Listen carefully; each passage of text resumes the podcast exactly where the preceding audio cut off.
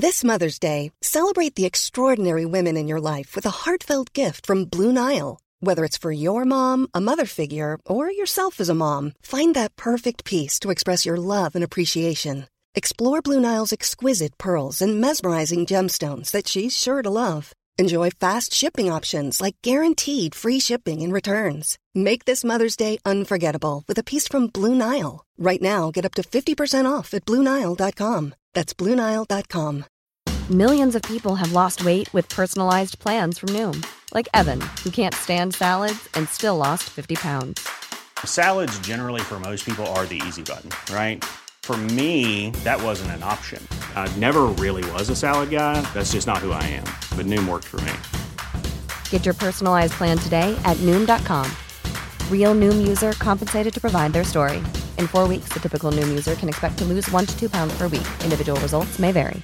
Hi, I'm Daniel, founder of Pretty Litter. Did you know cats tend to hide symptoms of sickness and pain? I learned this the hard way after losing my cat, Gingy. So I created Pretty Litter, a health monitoring litter that helps detect early signs of illness by changing colors, saving you money and potentially your cat's life. Pretty Litter is veterinarian developed, and it's the easiest way to keep tabs on your fur baby's health right at home. Go to prettylitter.com and use code ACAST for 20% off your first order and a free cat toy. Terms and conditions apply. See site for details.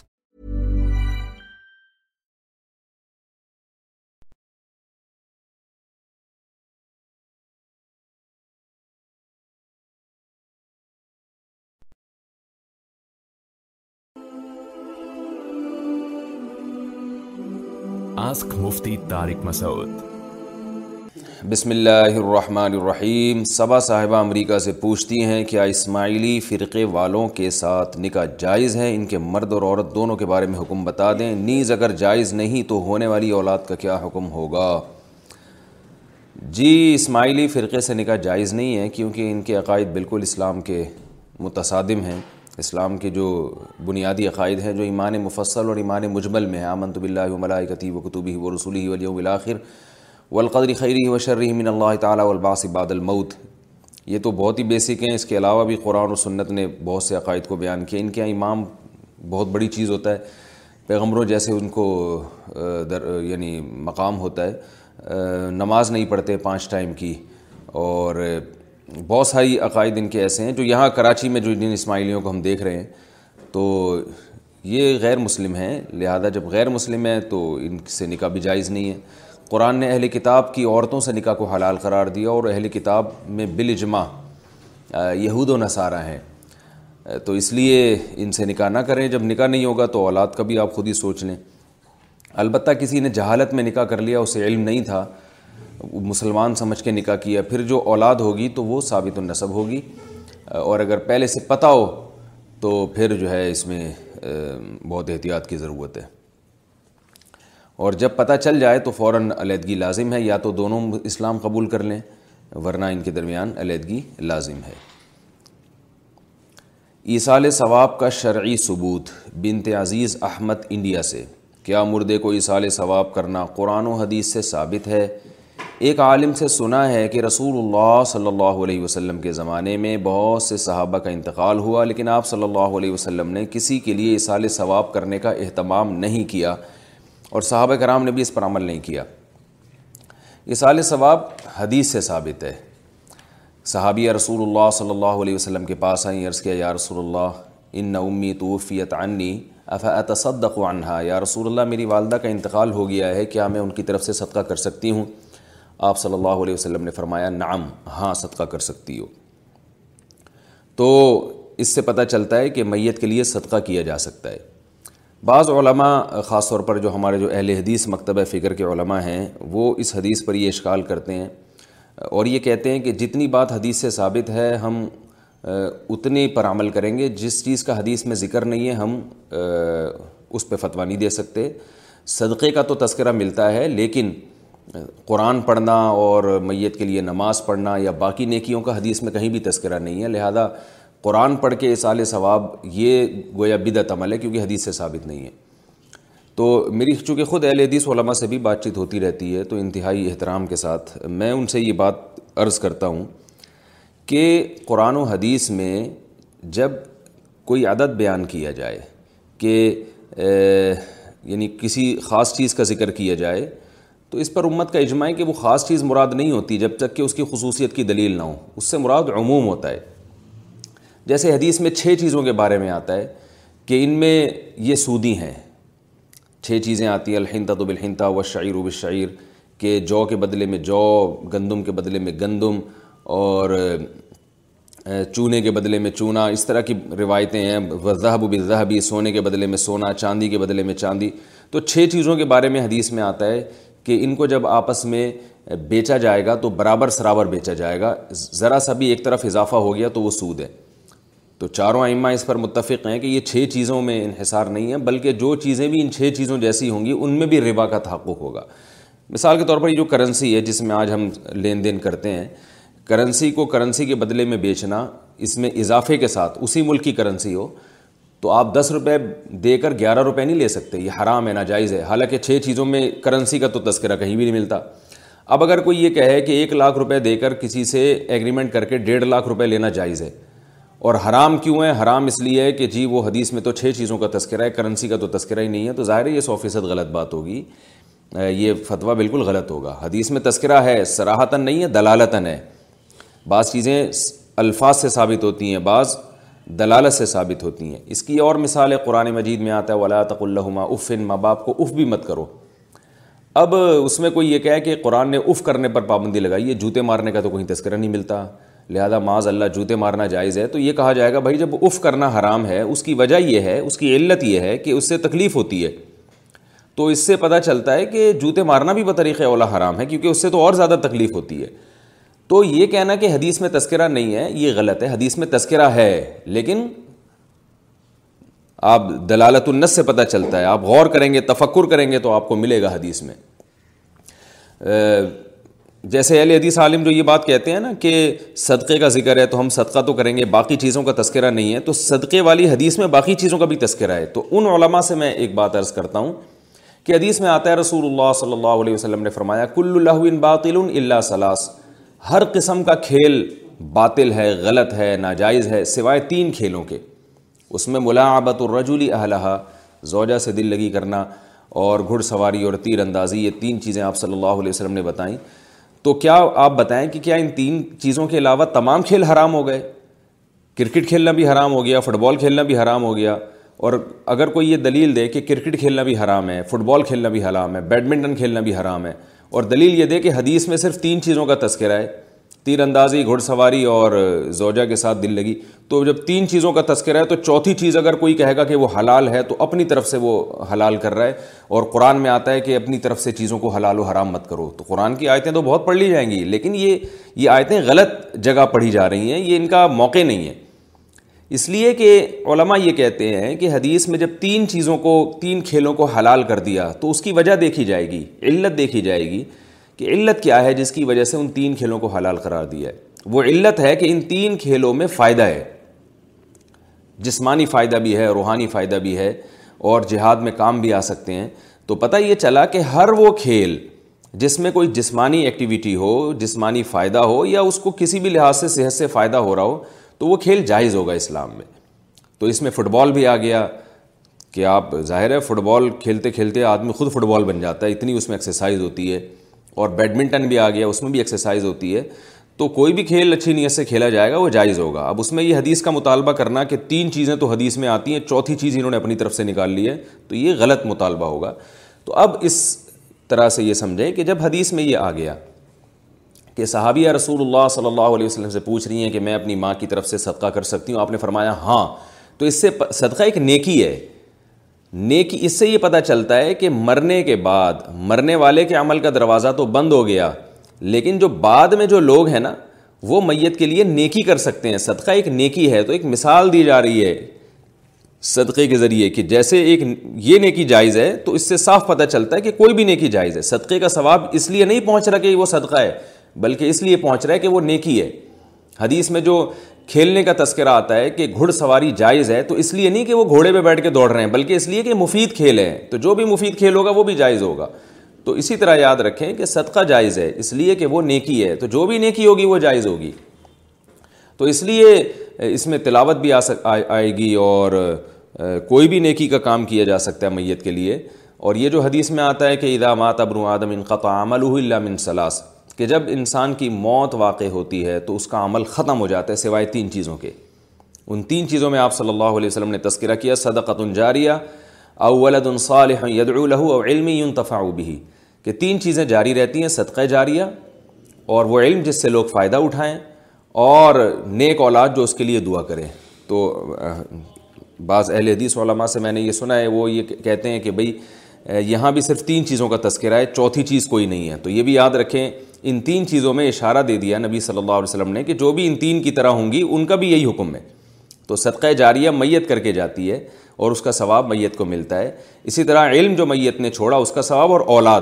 اب آپ مجھے بتائیں، اولاد جو دعا کرے گی میت کے لیے اس کا ثواب میت کو پہنچے گا. تو اس سے پتہ چلتا ہے کہ انقطع عملہ، میت کا جو اپنا عمل ہے، اپنا عمل، اس عمل میں اولاد بھی داخل ہے، وہ منقطع ہو جاتا ہے سوائے تین چیزوں کے. تو کسی دوسرے کا عمل بھی میت کے لیے منقطع ہو جاتا ہے، اس کا حدیث میں تذکرہ نہیں ملتا، بلکہ دوسری حدیث میں ملتا ہے کہ وہ جاری رہتا ہے.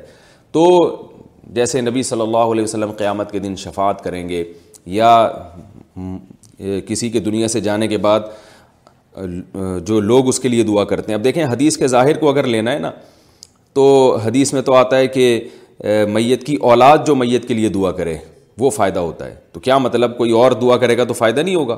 اس سے صاف پتہ چلتا ہے کہ جو تین چیزیں حدیث میں بیان ہو رہی ہیں، تین میں مقصد حصر نہیں ہے، کہ انحصار نہیں ہے کہ یہی تین، اس کے علاوہ بھی ہیں بہت ساری. تو یہ تو تین سے تو آپ صلی اللہ علیہ وسلم نے اشارہ کر دیا.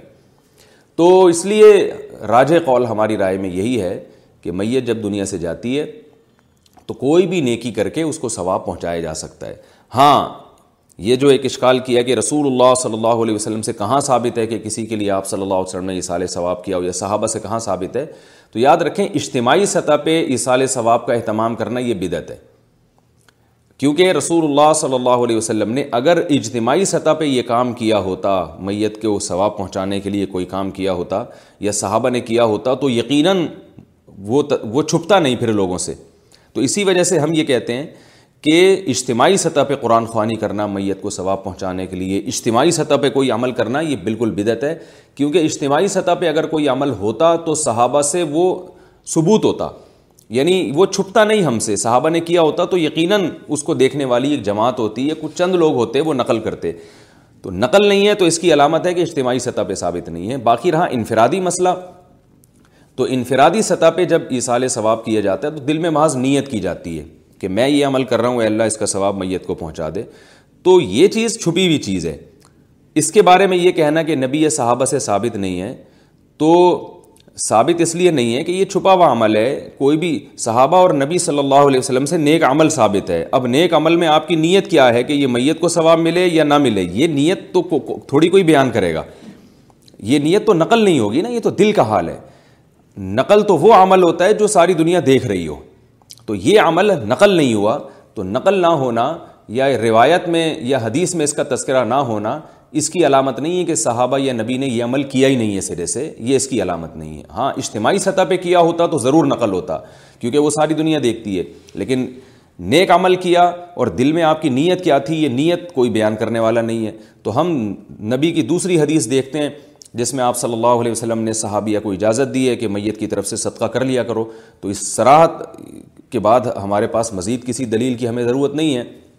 اسے صاف پتہ چلتا ہے کہ بھئی میت کے لیے نیک عمل کیا جا سکتا ہے. لہذا اب اس میں اصرار کرنا کہ صرف صدقہ جائز ہے باقی چیزیں جائز نہیں ہیں، تو یہ بالکل ایسا ہی ہوگا جیسے تین کھیل جائز ہیں باقی کھیل جائز نہیں ہیں، مرنے کے بعد تین عمل جاری رہتے ہیں باقی کوئی کسی اور کی دعا کا میت کو ثواب ہی نہیں ملتا، تو یہ بالکل ایسے ہی بات ہو جائے گی.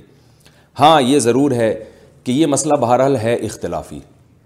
بعض فقہا مجتہدین میں سے اس کے بھی قائل ہیں کہ صدقات و خیرات کے علاوہ کسی اور چیز کا ثواب نہیں ملتا، اور جو مسئلہ اختلافی ہو اس میں تشدد جائز نہیں ہے. احناف نے یہ والی رائے لی ہے کہ ہر قسم کی نیکی کا ثواب میت کو پہنچایا جا سکتا ہے، اور احناف نے جو امام حنیفہ کے جو فالوورز ہیں انہوں نے یہ رائے اس لیے اس کو فالو کیا ہے دو وجہ سے. ایک تو یہ کہ دلائل کے لحاظ سے یہ رائے مضبوط ہے، جیسے کہ میں نے ابھی آپ کے سامنے دلائل پیش کیے. دوسرا اس لیے بھی کہ اس میں اللہ کی رحمت کو ایک وسعت دی گئی ہے. اگر ہم کہتے ہیں کہ صرف صدقہ جائز ہے، اس کا ثواب پہنچانا جائز ہے، باقی کسی چیز کا جائز نہیں ہے، تو نتیجہ کیا نکلے گا کہ آپ اللہ کی رحمت کو محدود کر رہے ہیں کہ بھئی میت جو دنیا سے چلی گئی بس اس کو اب صدقے کا ثواب ہی مل سکتا ہے، باقی نہیں مل سکتا. تو دونوں طرف اگر دلائل دیکھے جائیں تو ہم ان دلائل کو ترجیح دیں گے جس میں ہمیں اللہ کی رحمت کا عنصر زیادہ نظر آ رہا ہے، کیونکہ اللہ تعالیٰ جگہ جگہ اپنے آپ کو رحمان کہتا ہے، رحیم کہتا ہے، مسلمانوں پر خاص طور پر رحم کرنے والا ہے. تو اس میں میت کو فائدہ زیادہ ہے اگر اس قول کو لیا جائے، کیونکہ صدقہ و خیرات بھی لوگ کریں گے اور ساتھ ساتھ جو نیکی ان کو توفیق ہوگی میت کے لیے کریں گے. تو اس میں جا کیا رہا ہے، یعنی مطلب ہے کہ اس سے نیکی کو فروغ ہو رہا ہے نا معاشرے میں، اور معاشرے میں بھلائی کو پروموٹ کیا جا رہا ہے. تو یہ شریعت کی حکمت اور مصلحت کے عین مطابق ہے یہ چیز کہ لوگ کسی بھی بہانے بھلائی کی طرف آئیں. چلو اپنے لیے نہیں کرتے تو میتی کے لیے کر لیں نیکی، کسی بہانے بھی معاشرے میں نیکی کو فروغ تو ہوگا نا، نیکی پروموٹ ہوگی. تو اس لیے احناف نے اس رائے کو ترجیح دی ہے. اور دوسری رائے کالعدم نہیں ہے، یعنی ہم یہ نہیں کہتے کہ وہ 100% قرآن و سنت کے منافی ہے، کیونکہ بہرحال یہ بھی ایک بات ہے کہ صحابہ کرام سے صراحتاً منقول نہیں ہے کہ انہوں نے میت کے لیے کوئی ثواب کا پہنچانے کا اہتمام کیا ہو، صراحتاً ثابت نہیں ہے. اور جو ہے اس ثابت نہ ہونے کی وجہ میں نے آپ کو بتا دی ہے. تو دونوں طرف آ رہا ہیں علماء کی، لہذا کوئی کسی بھی قول پر عمل کرتا ہے تو وہ ٹھیک ہے. ہم اس قول کو لیتے ہیں جو احناف کا قول ہے، اس کی وجہ میں نے آپ سے عرض کر دی ہے کہ اس میں اللہ کی رحمت کی وسعت بھی زیادہ ہے اور اس میں میت کو ثواب بھی ہے، اور اس بہانے معاشرے میں نیکی کو فروغ بھی ملتا ہے.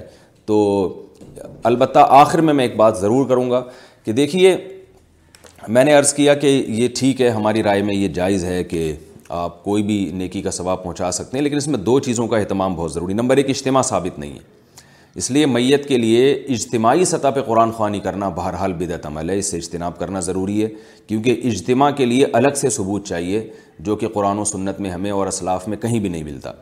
دوسری بات یہ کہ جس چیز کا حدیث میں صراحتاً ذکر ہے اس کو زیادہ فوکس کرنا چاہیے. اب دیکھیے حدیث میں آتا ہے نا، ہر کھیل باطل ہے سوائے تین کے. تین کھیلوں میں جو ہے وہ آپ صلی اللہ علیہ وسلم نے گھڑ سواری کا بھی تذکرہ کیا. تو یہ تین کو جو فوکس کیا جا رہا ہے، یقیناً یہ کھیل تو ایسے ہیں جن پر نبی صلی اللہ علیہ وسلم کی گویا مہر لگ گئی ہے کہ یہ تو فائدے مند ہے. اب آپ ان کھیلوں کو چھوڑ کر زیادہ فوکس کر رہے ہو کرکٹ کو، اور دلیل یہ دے رہے ہو کہ ہر وہ کھیل جو صحت کے لیے مفید ہے. تو ٹھیک ہے، کرکٹ بھی کھیل سکتے ہیں آپ، لیکن زیادہ مفید تو وہی ہوگا نا جس کا حدیث میں صراحتاً تذکرہ ملتا ہے. تو اسی طرح یاد رکھیں کہ اگر آپ حدیث کو فالو کرنا چاہتے ہیں تو ایصال ثواب کے جتنے بھی طریقے ہیں جو جائز طریقے ہیں، یعنی اجتماع نہ ہو، اجتماعی سطح پہ نہ ہو، تو وہ سارے ٹھیک ہیں، لیکن فوکس اس کو کریں جس کا حدیث میں صراحتاً ذکر ہے، اور وہ ہے صدقہ و خیرات.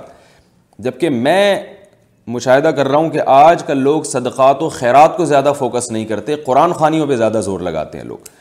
تو اس لیے فوکس اسی کو کرنا چاہیے جس کا حدیث میں صراحتاً تذکرہ ملتا ہے، اور وہ صدقات و خیرات ہے. تو جب کسی کا انتقال ہو جائے تو میت کے لیے صدقہ کا اہتمام کرنا چاہیے، چپکے سے غریبوں کو کھانا کھلا دیں، یا چپکے سے کسی کی مدد کر دیں، یا صدقہ جاریہ کا اہتمام کریں، میت کے لیے کنواں کھدوا دیں، مسجد بنوا دیں، مدرسہ بنوا دیں، یا کسی یتیم کی کفالت کر لیں. تو اس طرح کے جو کام ہیں وہ کر لیں تو انشاءاللہ اس میں ثواب زیادہ ہوگا. بات موضوع مکمل ہو جائے تو اس لیے میں دو باتیں اور یہاں کہوں گا کہ یہ جو ہم میت کو ثواب پہنچاتے ہیں، چاہے صدقات و خیرات کی شکل میں ہو یا کسی بھی شکل میں، تو یہ صدقات و خیرات کا جو ثواب ہے تقسیم ہو کر پہنچتا ہے یا سب کو برابر پہنچتا ہے. مثال کے طور پر میں نے 100 روپے صدقہ کیے، مثال خیر اچھی دینی چاہیے، میں نے 1 لاکھ روپے صدقہ کیے فرض کریں. تو 1 لاکھ روپے صدقے میں نے یہ نیت کی کہ میرے والد کو ثواب پہنچے. تو اب اس میں علماء کی دو رائے ہیں. بعض علماء کہتے ہیں کہ اب اس کا ثواب آپ کو نہیں ملے گا، صرف آپ کے والد کو ملے گا. آپ کو والد پر احسان کا ثواب تو ملے گا، لیکن صدقے کا ثواب چونکہ آپ نے والد کے لیے کر دیا تو صدقے کا ثواب پورا والد صاحب کو پہنچے گا. اگر آپ نے 100 روپے صدقہ کیے اور دل میں نیت کر لی والد اور والدہ، والدین دونوں کے لیے، تو 50 روپے صدقے کا ثواب والد صاحب کو، پھر وہی 100 روپے کی مثال آ گئی، 1 لاکھ کی ٹھیک تھی. تو 1 لاکھ روپے آپ نے صدقہ کیے، 50,000 والد کو، 50,000 والدہ کو. تو اب کیا ہوگا کہ یعنی بعض علماء کی رائے ہے کہ یہ ثواب تقسیم ہو جائے گا، ڈیوائیڈ ہو جائے گا. 1 لاکھ دونوں کے لیے صدقہ کیے تو 50 والد کے لیے ہو جائیں گے، 50 والدہ کے لیے. اور بعض علماء کی رائے یہ ہے کہ نہیں، جتنے پیسے آپ صدقہ کر رہے ہیں سب کو برابر ثواب ملے گا. آپ کو بھی 1 لاکھ کا ثواب ملے گا کہ 1 لاکھ روپے آپ نے صدقہ کیے، اور اس کا ثواب والد صاحب کو بھی ملے گا، اور 1 لاکھ ہی کا ثواب والدہ کو بھی ملے گا. تو یہ دونوں رائے ہیں علماء کی. دلائل کے لحاظ سے جو پہلی رائے ہے وہ زیادہ مضبوط ہے کہ ثواب تقسیم ہوتا ہے دلائل کی روح سے، کیونکہ جب اتصدق عنہا حدیث کے الفاظ ہے کہ کیا میں ماں کی طرف سے صدقہ کروں، تو اس سے صاف پتہ چل رہا ہے کہ وہ ماں کی طرف سے ہو رہا ہے، پھر اپنی طرف سے نہیں ہو رہا، تو اپنی طرف سے ماں کی خدمت کا ثواب تو ملے گا، صدقہ پھر ماں کی طرف سے ہو جائے گا. تو اس حدیث کے ظاہر سے یہی پتہ چلتا ہے کہ ثواب ڈیوائیڈ ہو کے پہنچتا ہے، تقسیم ہوتا ہے. اور لیکن بعض علماء اس کے قائل ہیں کہ اللہ کی رحمت سے کیا بعید ہے کہ بھائی آپ کو بھی پورا ثواب دے دے اور جو ہے وہ سب کو پورا ثواب دے دے. تو فتویٰ اس دوسرے قول پہ دیا جاتا ہے کیونکہ اس میں اللہ کی رحمت سے اچھی امید لگائی جاتی ہے. دلائل کے لحاظ سے پہلا قول زیادہ قوی ہے. کیا شوہر بیوی کی مرضی کے بغیر حمل رکوا سکتا ہے؟ بنت عزیز احمد انڈیا سے پوچھتی ہیں، اگر کوئی شوہر اپنی بیوی کو حمل روکنے کی دوا دے اور بیوی مجبوری کے طور پر استعمال بھی کرے جبکہ اولاد چاہتی ہو، تو کیا اس کے شوہر کو گناہ ہوگا یا نہیں؟ بالکل گناہ ہوگا. اولاد روکنا اس کا یعنی یہ اولاد جو ہے نا، یہ عورت کا بھی حق ہے اور شوہر کا بھی حق ہے. نکاح جو ہوتا ہے بیسیکلی وہ اولاد ہی کے لیے ہوتا ہے. جو اللہ تعالیٰ نے ہمیں جوڑوں کی شکل میں پیدا کیا نا، اور نکاح کا جو نظام رکھا ہے، اس کی بنیادی وجہ کیا ہے؟ نسل کا بڑھنا، تاکہ وہ نسل بڑھے. تو نہ تو شوہر بیوی کی مرضی کے بغیر حمل روکنے کی کوئی تدبیر اختیار کر سکتا ہے کیونکہ اس میں عورت کی حق تلفی ہے، اور نہ بیوی شوہر کی مرضی کے بغیر حمل روک سکتی ہے کیونکہ اس میں شوہر کی حق تلفی ہے. تو اگر کوئی عورت اولاد چاہتی ہے اور شوہر اسے نہیں پیدا کرنے دیتا اولاد، تو عورت پر اس معاملے میں شوہر کی اطاعت بھی لازم نہیں ہے، اور شوہر ایسا حکم دے کر گنہگار بھی ہوگا. بعض لوگ کہتے ہیں کہ شوہر کہتے ہیں میری تنخواہ اتنی نہیں ہے، میں کہاں سے کھلاؤں گا؟ بیگم تم تو پیدا کر رہی ہو، کھلانا تو میرے ذمہ ہے، میں کہاں سے خرچے اٹھاؤں گا؟ تو یہ بات وہ لوگ کر سکتے ہیں جو اللہ کو نہیں مانتے، شریعت کو نہیں مانتے، جو ایتھیسٹ ہیں یا مذہب کو نہیں مانتے. لیکن جو اسلام کو مانتا ہے وہ یہ بات نہیں کر سکتا. یہ تو بڑا کفریہ قسم کا جملہ ہے. بچہ جب پیدا ہوتا ہے تو پیدا ہوتے ہی ماں کی چھاتیوں میں دودھ آ جاتا ہے. یہ دودھ آنا اس کی علامت ہے کہ اس کا رزق اللہ نے اپنے ذمہ لیا ہے. آپ کہہ سکتے ہیں بچے کو صرف دودھ کی ضرورت نہیں ہے، بچے کو تو بہت ساری چیزوں کی بھی ضرورت ہے. تو یاد رکھیں یہ دودھ ایک علامت ہے کہ اللہ تعالیٰ فرماتے ہیں کہ میں جب پیدا کر رہا ہوں تو ابھی چونکہ دودھ کی ضرورت ہے، تو بہترین غذا اس کے لیے میں نے دودھ پیدا کر دی، تو یہ اس کی علامت ہے. اور جیسا اللہ نے دودھ پیدا کیا ویسی کوئی چیز، ویسا دودھ کوئی دنیا کی طاقت پیدا کر نہیں سکی ہے. تو اللہ نے بتایا بہترین طریقے سے اس کا انتظام میں کر رہا ہوں. تو ابھی دودھ کی ضرورت تھی تو دودھ پیدا کر دیا، بعد میں جس چیز کی ضرورت ہوگی وہ چیزیں میں پیدا کر دوں گا. اگر نہیں کر رہا پیدا تو اس کی علامت ہے کہ ان چیزوں کی ضرورت نہیں ہے، وہ ہوس ہے جو تم نے اپنے اوپر مسلط کی ہوئی ہے. تو اس لیے حمل روکنے کی شوہر بھی بیوی کے مرضی کے بغیر نہیں روک سکتا، اور عورت بھی شوہر کی مرضی کے بغیر نہیں روک سکتی.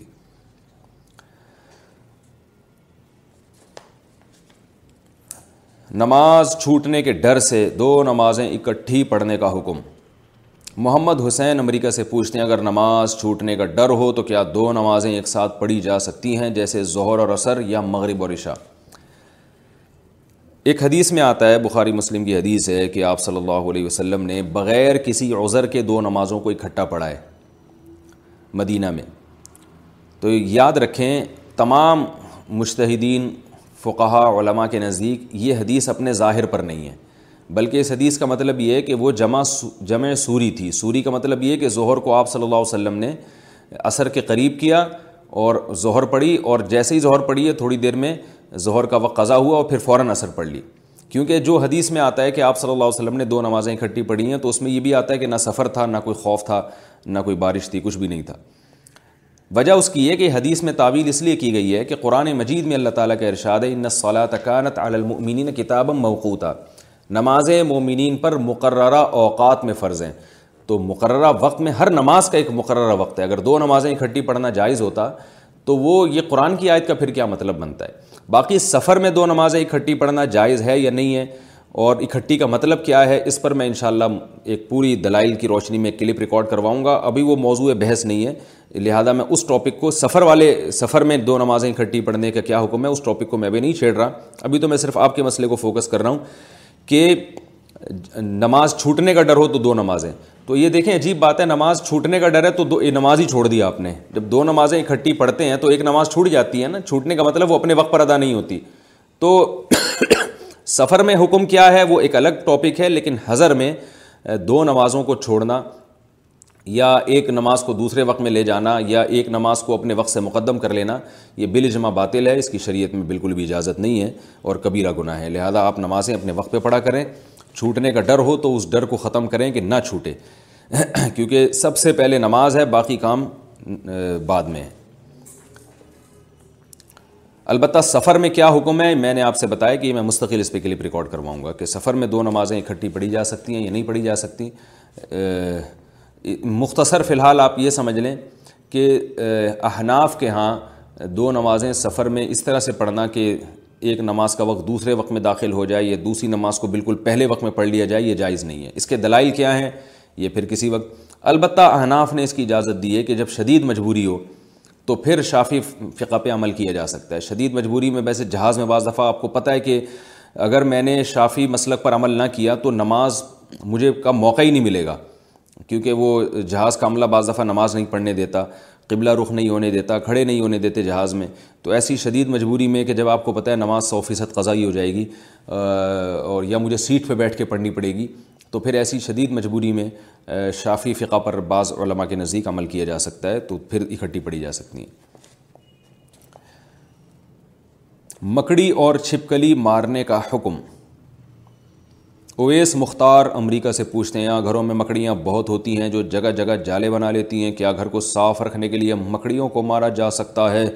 ہم نے سنا ہے کہ مکڑیوں کو نہیں مارنا چاہیے کیونکہ وہ ہجرت کے موقع پر آپ صلی اللہ علیہ وسلم کی حفاظت کا ذریعہ بنی تھیں.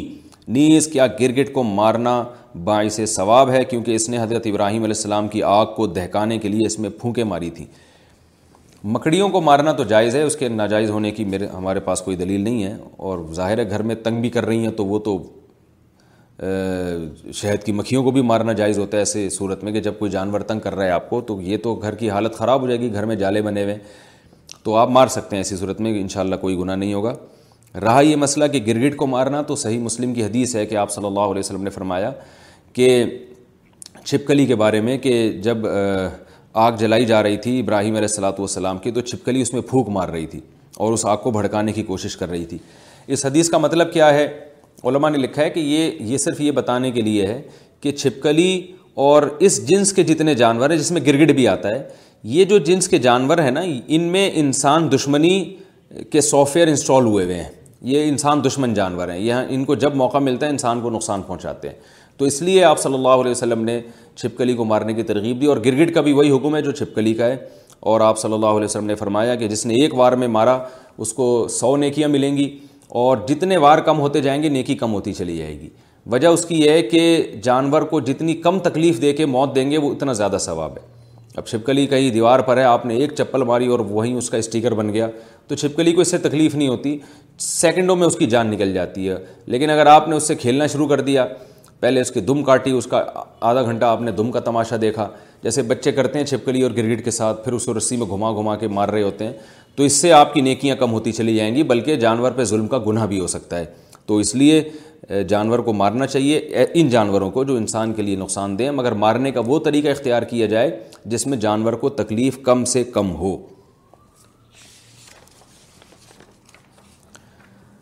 حرام آمدن والوں سے مسجد کے لیے چندہ لینا. پرویز علی نواب شاہ سے، ہمارے علاقے کے کچھ لوگوں نے رشوت دے کر لوکل گورنمنٹ ٹاؤن میں آرڈر لیے ہیں اور وہ اب وہاں ڈیوٹی بھی نہیں کرتے، گھر بیٹھے ہی پگھارا اٹھا رہے ہیں. پتہ نہیں کیا لکھا ہے، پگھار اٹھا رہے ہیں. کیا مسجد کے چندے کے لیے ان سے پیسے لے سکتے ہیں اور اسے مسجد میں لگا سکتے ہیں یا نہیں؟ جناب پرویز الہی شاہ، یہ لوگ حرام کما رہے ہیں، اور اگر مسجد کی انتظامیہ کو پہلے سے پتہ ہو کہ یہ حرام کما رہے ہیں تو پھر ان سے چندہ لینا مسجد کی انتظامیہ کے لیے جائز نہیں ہے، بالکل حرام ہے. البتہ کسی کے بارے میں پتہ نہ ہو تو پھر خود سے تفتیش کرنا بھی جائز نہیں ہے کہ کوئی چندہ لے کر آ رہا ہے تو آپ پوچھیں کیا کماتے ہو، کیا کرتے ہو. اتنی تفتیش کا اللہ نے ہمیں مکلف نہیں بنایا. پہلے سے کسی کے بارے میں پتہ ہو کہ یہ ناجائز کماتے ہیں تو پھر ان سے مسجد کی انتظامیہ کے لیے چندہ لینا جائز نہیں ہے. البتہ حرام آمدن والوں کے لیے یہ بھی شریعت میں حکم ہے کہ جتنا حرام کمائے ثواب کی نیت کے بغیر صدقہ کر دیں یا کسی خیر کے کام میں لگا دیں.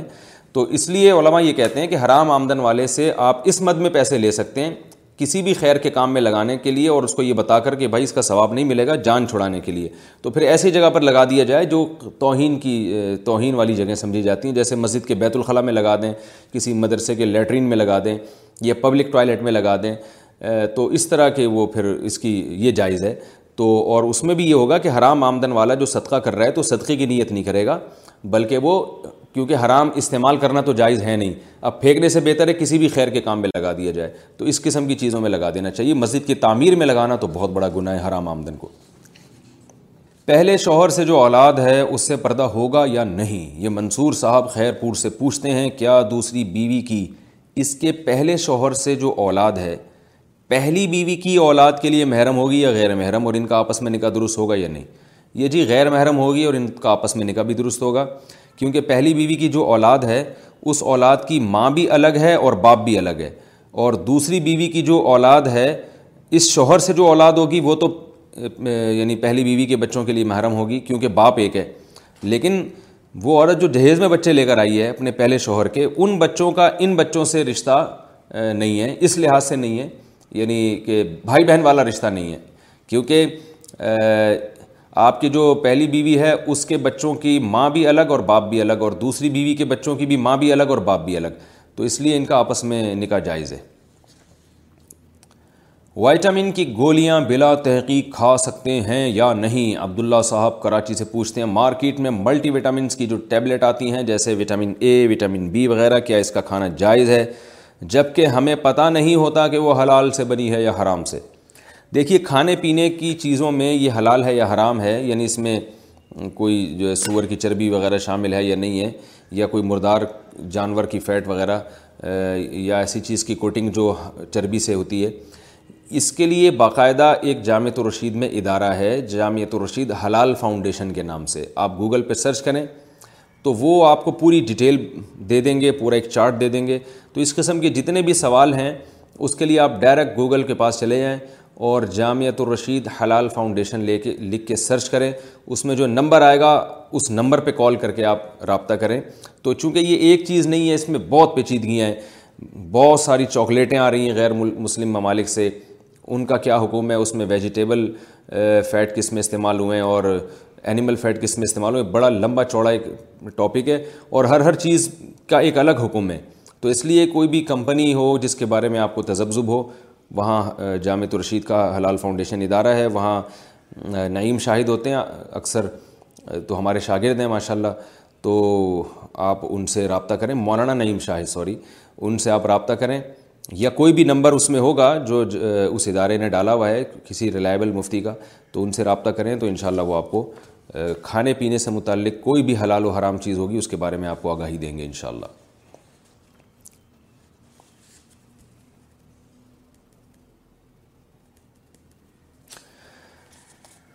یوٹیوب پرینکس بنانا جائز ہے یا ناجائز؟ جو لوگ یوٹیوب پر کامیڈی ویڈیوز بناتے ہیں اگر اس میں لڑکیاں اور میوزک بھی ڈالتے ہیں تو اس کی وجہ سے ان کی آمدن حلال ہوگی یا حرام؟ نیز یوٹیوب پرینکس کا کیا حکم ہے؟ حسن فاروقی صاحب راولپنڈی سے پوچھتے ہیں. دیکھیں جو کامیڈی ویڈیوز بناتے ہیں, کامیڈی ویڈیو بنانا بذات خود جائز ہے, بشرطے کہ اس میں کسی کی بہت زیادہ دل آزاری نہ ہو. تھوڑی بہت دل آزاری ہوئی ہے لیکن اس کی آپ نے بعد میں تلافی کر لی تو وہ بھی ٹھیک ہے. جیسے میں اکثر ایک مشہور واقعہ سناتا ہوں, رسول اللہ صلی اللہ علیہ وسلم نے ایک بڑھیا سے کہا کہ بڑھیا نے پوچھا کیا میں جنت میں جاؤں گی؟ آپ نے فرمایا بوڑھی عورتیں جنت میں نہیں جائیں گی. وہ بیچاری غمزدہ ہوئی, رونے لگی, لیکن پھر آپ نے بعد میں اس کو خوش کر دیا, فرمایا جوان ہو کے جائیں گی.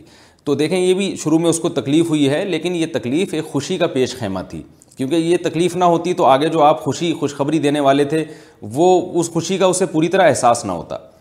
تو ایسی تکلیف میں ڈالنا جو قابل برداشت بھی ہو اور بعد میں آپ اس کی تلافی کریں, جو بڑی خوشی کا پیش خیمہ ہو. تو جو پرینک وغیرہ بناتے ہیں اس میں کیا ہوتا ہے کہ کسی کے ساتھ مزاح ہوتا ہے, وہ تھوڑا تکلیف میں آتا ہے, لیکن جب بعد میں اسے پتہ چلتا ہے بھئی پورا پاکستان آپ کو دیکھ رہا ہے یا دنیا آپ کو دیکھ رہی ہے اور ہم نے آپ کے ساتھ, اور پھر اس کی تلافی کر لی پیسے وغیرہ دے کے اور وہ خوش ہو جاتا ہے تو پھر ٹھیک ہے.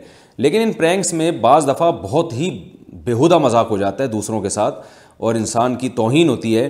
پرینک والے ہمیں وہ چیزیں تو دکھا رہے ہوتے ہیں جو ہمارے سامنے آ رہی ہیں, لیکن کچھ ایسے واقعات بھی ہوتے ہیں جو یہ کیمرے کی اسکرین پہ نہیں لے کر آتے, اس میں سامنے والے کے ساتھ انتہائی بدتمیزی ہو جاتی ہے, وہ طیش میں آ کے مار پیٹ شروع کر دیتا ہے اور وہ بعد میں معاف بھی نہیں کرتا. تو پرینک والوں سے گزارش ہے کہ جو پرینکس بنا رہے ہیں وہ شرعی حدود کے اندر ہونے چاہیے. ایسا بعض دفعہ مر بھی جاتے ہیں لوگ اس میں, ایسا ڈرا دیا جاتا ہے بے ہوش ہو جاتے ہیں. جو دل کے کمزور لوگ ہیں وہ تو بے ہوش ہو جاتے ہیں اس سے. تو اتنا مذاق کرنا کسی کے ساتھ کہ اگلا بے ہوش ہو جائے یا ڈپریشن میں چلا جائے, یہ بہرحال جائز نہیں ہے. تو ایک لمٹ ہونی چاہیے اس کی, اور یہ مذاق لمٹ کے اندر ہونا چاہیے. دوسری بات رہا مسئلہ اس میں میوزک کا, تو میوزک جو ہے یہ ظاہر ہے میوزک تو جائز نہیں ہے, لیکن انہوں نے اگر اس میں کوئی بیک گراؤنڈ میں میوزک چلایا ہے تو کیونکہ اس میوزک وہ لوگ جو وہ سن رہے ہوتے ہیں وہ میوزک مقصد نہیں ہوتا, بلکہ مقصد یہ ہوتا ہے کہ وہ مذاق. اس کی مثال ہے جیسے بی بی سی کی نیوز آتی ہیں, ہم خبریں سن رہے ہوتے ہیں تو میوزک تو اس میں بھی چل رہا ہوتا ہے.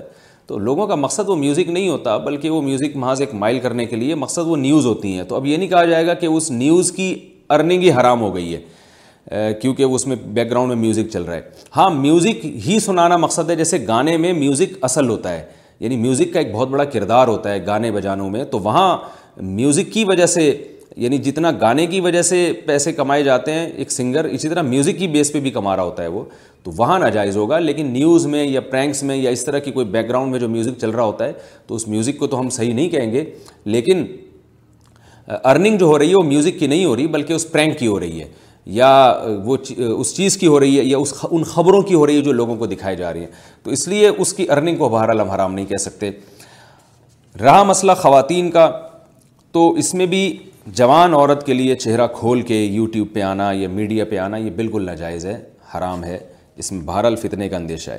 البتہ اس میں ایک بات ہے کہ آپ نیوز ہی کو دیکھیں کہ اگر نیوز چینل پہ کوئی خاتون اینکر خبریں پڑھ رہی ہے اور وہ اسکارف میں ہو تو اس کا خبریں پڑھنا ہم اس لیے ناجائز کہیں گے کہ آپ کے لیے ٹھیک نہیں تھا بے پردہ ہو کے لوگوں کے سامنے آنا. لیکن یہاں بھی جو اس کو تنخواہ جو مل رہی ہے نا وہ خبریں پڑھنے کی مل رہی ہے, وہ اپنے جسم کی نمائش کی, اپنے چہرے کی نمائش کی نہیں مل رہی. تو دیکھیں یہ علماء کا کام ہوتا ہے کہ کون سی چیز حرام ہے جس کی وجہ سے لوگوں کو گناہ ہوگا, اور کون سی چیز ایسی ہے کہ حرام ہونے کے ساتھ ساتھ اس کی ارننگ بھی حرام ہے. تو یہ عام آدمی کا کام نہیں ہے, لوگ ہر چیز کے حلال و حرام پہ خود بیٹھ کے فتوے دینا شروع کر دیتے ہیں. یہ علماء کا کام ہوتا ہے, خاص طور پر مفتیان کرام کا کام ہوتا ہے. میں اس کی ایک مثال دیتا ہوں. ایک خاتون اگر بے پردہ ہو کے جاتی ہے اور یونیورسٹی میں لیکچر دیتی ہے, اس نے بہت ہی بیہودہ لباس پہنا ہوا ہے, ادھورا لباس پہنا ہوا ہے جو ایک ویسٹرن کلچر سمجھا جاتا ہے, لیکن وہ فزکس پڑھا رہی ہے. تو تمام علماء کہتے ہیں کہ اس خاتون کے لیے اس لباس میں مردوں کے سامنے آنا حرام ہے, ناجائز ہے, گناہ کبیرہ ہے. لیکن تنخواہ کو کوئی بھی حرام نہیں کہے گا, اس لیے کہ تنخواہ جو وہ لے رہی ہے وہ اپنے جسم کی نمائش کی نہیں لے رہی, بلکہ تنخواہ وہ اس لیکچر کی لے رہی ہے جو یونیورسٹی میں دے رہی ہے, اور لیکچر بذات خود ٹھیک ہے. یعنی کسی کو بھی لیکچر دینا بذات خود یہ ایک جائز عمل ہے. تو تنخواہ کے حلال و حرام ہونا, یہ ارننگ کا حلال و حرام ہونا, یہ بالکل ایک الگ ٹاپک ہے, اور اس عمل کا جائز یا ناجائز ہونا یہ ایک الگ ٹاپک ہے. ہر ناجائز عمل کی تنخواہ حرام نہیں ہوتی ہے, یہ ذہن میں رکھیں, اور بہت سے ناجائز عمل کی تنخواہ حرام بھی ہوتی ہے. تو یہاں بھی یوٹیوب پہ جو خواتین آ رہی ہیں, اگر وہ اس ان کا لباس اتنا بیہودہ ہے کہ پرینک میں بذات خود اس لڑکی کو دیکھنا بھی لوگوں کا مقصد ہوتا ہے. جیسے کہ بعض پرینک ایسے ہوتے ہیں وہ خوبصورت خوبصورت لڑکیاں تلاش کر کے لاتے ہیں, بیہودہ لباس ہوتا ہے ان کا, تو ان پہ لوگ سرچ ہی اس لیے کر رہے ہوتے ہیں, اور ان کو دیکھ بھی اس لیے رہے ہوتے ہیں کہ اس مذاق کے ساتھ ساتھ خود اس لڑکیوں کو دیکھنا بھی لوگوں کا مقصد ہوتا ہے. تو جو ایسا پرینک ہوگا تو اس میں پرینک بنانے والے کی ارننگ بھی حرام ہوگی, اور گناہ تو ملے گا لیکن ارننگ بھی حرام ہوگی. اور جو ایسا پرینک نہیں ہے بلکہ اس میں کوئی لڑکی آ کے کوئی بھی مذاق لوگوں کو بتا رہی ہے, اور وہ ایسی بیہودہ لباس نہیں ہے اس کا کہ صرف اس لڑکی کو دیکھنے کے لیے لوگ اس پہ سرچنگ پہ جا رہے ہوں اور اس پرینک کو دیکھ رہے ہوں, بلکہ لوگوں کا بنیادی مقصد مذاق ہو. جیسے بعض خواتین اسکارف میں آتی ہیں اور پراپر ڈریس ہوتا ہے, تو نیٹ پر بیہودہ چیزیں دیکھنے کے لیے اتنا کچھ پڑا ہوا ہے کہ جو بیہودگی میں پڑھنے والا ہوتا ہے وہ اس چیز کی طرف نہیں آتا, وہ مذاق ہی کو دیکھنے کے لیے اس طرف آ رہا ہوتا ہے. تو ایسی صورت میں اس پرینک کی آمدن کو حلال کہا جائے گا, لیکن اس لڑکی کے لیے اس یوٹیوب میں یعنی ویڈیو بنانا وہ بہرحال ناجائز ہے, کیونکہ اسلام نے عورت کو پردے کا حکم دیا ہے. تو ارننگ کا حلال و حرام ہونا یہ ایک الگ میٹر ہے, اور جوان عورت کا اس طرح سے بے پردہ ہو کے الیکٹرانک میڈیا پہ آنا یہ ایک الگ ٹاپک ہے. دونوں کو آپس میں مکس نہیں کرنا چاہیے. تو خلاصہ یہ نکلا کہ یوٹیوب پرینکس ہو یا اور کوئی ویڈیوز ہوں, ان میں جوان لڑکیوں کا اس طرح بے پردہ ہو کے آنا, یہ آنے کا عمل بہرحال حرام ہے, ناجائز ہے, گناہ ہے. ان لڑکیوں کو گناہ ملے گا کہ وہ پردہ کیوں نہیں کرتی، حجاب کیوں نہیں لیتی. لیکن آمدن ان لڑکیوں کی یا یوٹیوب کے چینل بنانے والے کی اس صورت میں حرام ہوگی یا نہیں ہوگی، اس کا مدار اس پر ہے کہ لڑکیوں کی ڈریسنگ اگر اس طرح کی ہے یا ایسی لڑکیاں لائی جا رہی ہیں کہ جو ویورز ہیں ان کا دیکھنے کا مقصد پرینک کے ساتھ ساتھ لڑکیاں بھی ہوتا ہے. جیسے کہ عام طور پر جو بیہودہ ویڈیوز لڑکیوں کی آتی ہیں ان میں لوگوں کا مقصد مذاق کے ساتھ ساتھ خود ان لڑکیوں کو دیکھنا بھی ہوتا ہے، کیونکہ لڑکیوں کو لانے کا مقصد یہی ہوتا ہے کہ لوگ زیادہ سے زیادہ اس ویڈیو کو دیکھیں. تو ایسی صورت میں اس یوٹیوبر کی ارننگ بھی حرام ہوگی، لیکن پوری حرام نہیں ہوگی، اس لیے کہ کچھ مذاق دیکھا جا رہا ہے اور کچھ بیہودگی بھی دیکھی جا رہی ہے، یعنی دونوں چیزیں لوگوں کا مقصد ہیں. تو اس لیے ایسی صورت میں ان پر لازم ہوگا کہ وہ اپنی آمدن کا بڑا حصہ کم سے کم 50% وہ صدقہ کریں، کیونکہ یہاں لڑکیاں بذات خود مقصود ہیں. اور اگر وہ لڑکیوں کا ڈریسنگ ایسی ہے کہ یا یعنی حجاب میں ہیں یا وہ ایسی ڈریسنگ نہیں ہے کہ لوگ ان لڑکیوں کی وجہ سے اس چینل کو دیکھ رہے ہیں، بلکہ لوگوں کا مقصد مذاق دیکھنا ہے یا کوئی خبر دیکھنا ہے، تو ایسی صورت میں پھر ان لڑکیوں کی آمدن یا جو یوٹیوب بنانے والا یوٹیوبر جو ہے یعنی جس کا وہ چینل ہے اس کی آمدن حلال ہوگی، لیکن پھر بھی یہ کراہت اس میں بہرحال ہوگی کہ بالکل یعنی اس طرح سے یہ پیسے نہیں کما رہے جس طرح شریعت نے ان کو حکم دیا ہے. تو اس میں کراہت سے خالی نہیں ہے، لیکن آمدن کو حرام نہیں کہا جا سکتا، کیونکہ اس میں لڑکیوں کو دیکھنا مقصد نہیں ہے، بلکہ مقصد ہے ان کا وہ مذاق دیکھنا یا خبریں وغیرہ. اس کے نیوز چینل سے آپ اس کو سمجھ سکتے ہیں کہ بہت ساری خبریں خواتین بھی پڑھنے کے لیے آتی ہیں، لیکن بہت سے لوگوں کا مقصد ان عورتوں کو دیکھنا نہیں ہوتا، مقصد خبریں دیکھنا ہوتا ہے. تو اس ایسی صورت میں اس عورت کا آنا تو بہرحال ناجائز ہوگا، لیکن ارننگ اس لیے حرام نہیں ہوگی کہ اس کو جو تنخواہ مل رہی ہے وہ خبریں پڑھنے کی مل رہی ہے، اپنے جسم کی نمائش کی نہیں مل رہی تنخواہ. تو گناہ بہرحال اس خاتون کو ہوگا کہ وہ کیوں آئی ہے، لیکن تنخواہ کا حلال و حرام ہونا، میں نے بار بار اس کو ریپیٹ کر رہا ہوں، یہ ایک الگ موضوع ہے. تنخواہ کا حلال و حرام ہونا اس کام کو دیکھا جاتا ہے کہ جس کام کے عوض میں تنخواہ مل رہی ہے وہ کام بذات خود جائز ہے یا نہیں ہے. تو میں پھر وہ مثال کو دوبارہ ریپیٹ کر دوں کہ کوئی عورت اگر کسی یونیورسٹی میں لیکچر دے رہی ہے بے پردہ ہو کے، تو تنخواہ اس کو بے پردگی کی نہیں مل رہی، تنخواہ اس کو لیکچر کی مل رہی ہے، تو یہ تنخواہ اس کے لیے حلال ہوگی. ہاں، بے پردگی کا گناہ بہرحال ہوگا. اور کسی عورت کو تنخواہ ہی اپنے جسم کی نمائش کی مل رہی ہے، جیسے جو فلمی ایکٹرز ایکٹریسز ہوتی ہیں ان کو جو تنخواہ ہی گانے بجانے کی اور اپنے جسم کی نمائش کی مل رہی ہوتی ہے، جو پیسے مل رہے ہوتے ہیں ان کو، یا ماڈلنگ میں جو خواتین آتی ہیں ان کو تو تنخواہ ہی اس جسم کی نمائش کی مل رہی ہوتی ہے، تو وہ کام بھی ناجائز ہے اور اس کے عوض میں ان کی ارننگ بھی حرام ہوگی. حکومت کی یوتھ لون اسکیم کا حکم. ساجد صاحب اسلام آباد سے پوچھتے ہیں، گورنمنٹ نے ابھی جو یوتھ لون پروگرام شروع کیا ہے، کیا ہم اس سے قرضہ لے سکتے ہیں جبکہ ملک کے حالات بھی صحیح نہیں ہیں؟ کیا اس سے پیسے لے کر ہم کوئی بزنس شروع کر سکتے ہیں؟ نہیں کر سکتے بھائی، اس میں آپ کو سود دینا پڑتا ہے، سودی ایگریمنٹ ہے، بالکل حرام ہے. البتہ جس آدمی کو جان کے اور کھانے کے لالے پڑ گئے ہوں، بہت ہی مجبور ہو، بالکل روڈ پہ آ گیا ہو بیچارہ، تو اور اس حلال طریقے سے کوئی قرضہ دینے کے لیے تیار نہ ہو اور خود بھی دہاڑی بھی نہ لگ رہی ہے اس بیچارے کی، مزدور بن یعنی کوئی مزدوری پہ بھی رکھنے کے لیے تیار نہ ہو اس کو، تو پھر ایسی شدید مجبوری میں جب حلال کے تمام دروازے بند ہو گئے ہوں تو پھر ایسی مجبوری میں آپ ایسا قرضہ لے سکتے ہیں.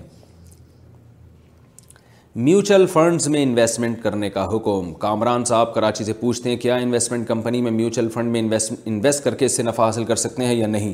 نہیں کر سکتے، کیونکہ جو اس میوچل فنڈز والی کمپنیاں ہیں یہ مضاربت کے شرعی اصولوں کا خیال نہیں کرتی. البتہ جو کوئی ایسی کمپنی ہو جس میں کوئی باقاعدہ شرعی ایڈوائزر ہو جو نگرانی کر رہا ہو کہ شریعت کے مطابق مضاربت ہو رہی ہے، یا اسلامک بینکوں کے جو میوچل فنڈز ہوتے ہیں ان میں انویسٹمنٹ آپ کر سکتے ہیں، جیسے میزان بینک ہے یا بینک اسلامی وغیرہ. کیا ٹائی پہننا جائز ہے؟ ٹائی پہننا جائز ہے یا نہیں؟ عاطف اسلم مانسہرہ سے. دیکھیں، علماء نے ٹائی کے ناجائز ہونے کا فتویٰ دیا تھا، کیونکہ یہ اس زمانے میں غیر مسلموں کا رواج تھا، مسلمان پہنتے ہی نہیں تھے.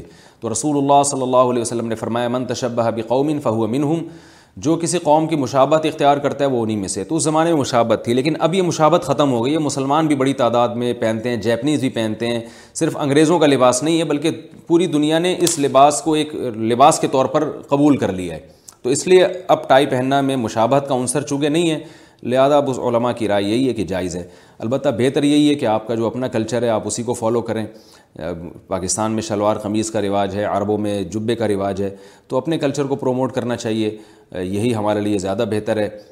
آپ دیکھیں ہمارے وزیر اعظم جو ہیں ان سے 10 اختلافات ہوں گے لوگوں کو, اور ہمیں بھی ہو سکتے ہیں, لیکن ایک بڑی اچھی بات لوگ ہائی لائٹ کرتے ہیں کہ اکثر وہ اپنے ہی لباس میں غیر مسلم کنٹریز کے دورے کرتے ہیں, اپنے ہی شلوار قمیض میں اور ویسٹ کوٹ میں, تو اس سے دوسروں پہ بھی اچھا اثر پڑتا ہے. دوسرے بھی یہ مانتے ہیں کہ ان پر یعنی ہم سے مروب نہیں ہیں, تو اسی کلچر کو فروغ دینا چاہیے اپنے لباس کو. ہاں اپنے لباس میں اگر کوئی خرابی ہے تو ایک الگ بات ہے, کوشش اسی کی کرنی چاہیے. اللہ تعالیٰ کو خدا کہنے کا حکم. اعجاز احمد گھوٹکی سے پوچھتے ہیں کیا اللہ تعالیٰ کو خدا کہنا جائز ہے؟ جی بالکل جائز ہے. بعض لوگ کہتے ہیں خدا کا اصل مطلب یہ تھا تو یہ تھا, بھائی لغت میں یہ نہیں دیکھا جاتا جب یہ لفظ ڈکشنری میں آیا تو اس وقت اس کا مطلب کیا تھا, یہ دیکھا جاتا ہے کہ اب لوگ اس کو کس معنی میں استعمال کر رہے ہیں. خدا کا معنی اس زمانے میں گاڈ ہے, گاڈ. ہاں بعض لوگ یہ اشکال کرتے ہیں کہ یہ تو اللہ تعالیٰ کے 99 ناموں میں سے نام ہی نہیں ہے, تو اللہ تعالیٰ کے جو 99 صفات قرآن مجید میں بیان کی گئی ہیں تو بہتر تو یہی ہے کہ اللہ کو انہی ناموں سے پکارا جائے. الرحمن الرحیم ہے, قدوس ہے, سلام ہے, المہیمن ہے, تو یہ انہی ناموں سے. الرحمن ہے, اسی طرح اللہ نے اپنے لیے اللہ کا لفظ استعمال کیا, لیکن خدا کا لفظ کا استعمال بھی غلط نہیں ہے, اس لیے کہ خدا کا مطلب ہوتا ہے معبود, الہ. آپ اس کی اجزائے ترکیبی میں نہ جائیں کہ جب یہ تھا تو یہ. بعض لوگ یہ کہتے ہیں کہ یہ اس سے نکلا ہے فارسی کے فلاں لفظ, بھائی نکل کے اب کس معنی میں استعمال ہو رہا ہے یہ دیکھا جائے گا. دیکھیں لوگ کہتے ہیں نا فلاں آیا اور اتنی صلواتیں سنا کے چلا گیا. اب صلوات تو عربی کا لفظ ہے, اس کا مطلب دعائیں ہیں, تو اب کوئی آپ سے آ کے کہہ رہا ہے کہ فلاں صلواتیں سنا کے چلا گیا, آپ کہیں بھائی تم تو اس کو شاباش دو. اب وہ جواب میں کہہ رہا ہے بھائی صلواتوں کا مطلب گالیاں ہیں تو میں شاباش کیوں دوں؟ آپ کہیں نہیں جی صلواتوں کا اصل مطلب جو فلاں کتاب کے فلاں صفحہ پہ لکھا ہوا ہے کہ جی صلوات تو سلام کو کہتے ہیں اور رحمتوں کو کہتے ہیں, تو وہ تمہیں رحمتیں دے کے جا رہا ہے, تم اس کو گالیوں سے تعبیر کر رہے ہو. تو یہ سب منطق لغت میں نہیں چلتی. لغت میں کہتے ہیں بھائی ہمارے وقت میں صلوات, جب اردو میں یہ لفظ استعمال ہوتا ہے اور اس موقع پہ کہ فلاں صلواتیں سنا کے چلا گیا, تو اس کا مطلب گالیاں ہوتا ہے, رحمتیں نہیں ہوتا.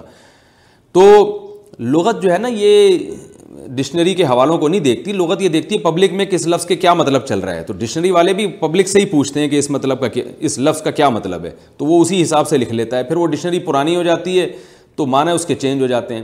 تو اس وقت ہم جو عرف میں جو خدا کا لفظ رائج ہے وہ گاڈ کے معنی میں ہے, معبود کے معنی میں ہے, الہ کے معنی میں ہے, اس لیے اس کا استعمال بلا کراہت جائز ہے. یہ عربی ہی کا معبود لفظ ہے جس کا یہ آج کل ترجمہ ہے, ڈکشنری میں نہیں, عرف میں. لوگ جیسے گاڈ انگلش میں معبود کو کہتے ہیں, الہ کو کہتے ہیں, تو قرآن اور حدیث میں یہ کہیں بھی نہیں ہے کہ اللہ کو عربی میں ہی پکارو, کسی اور زبان میں نہیں پکار سکتے, تو یہ غلط ہے.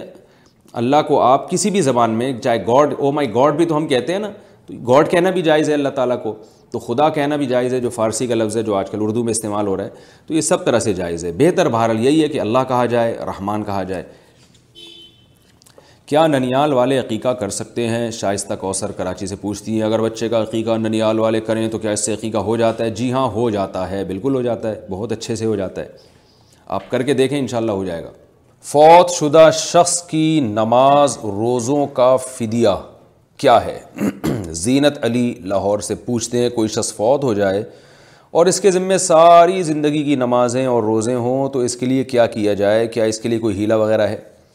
بھائی وغیرہ وغیرہ تو کچھ بھی نہیں ہے.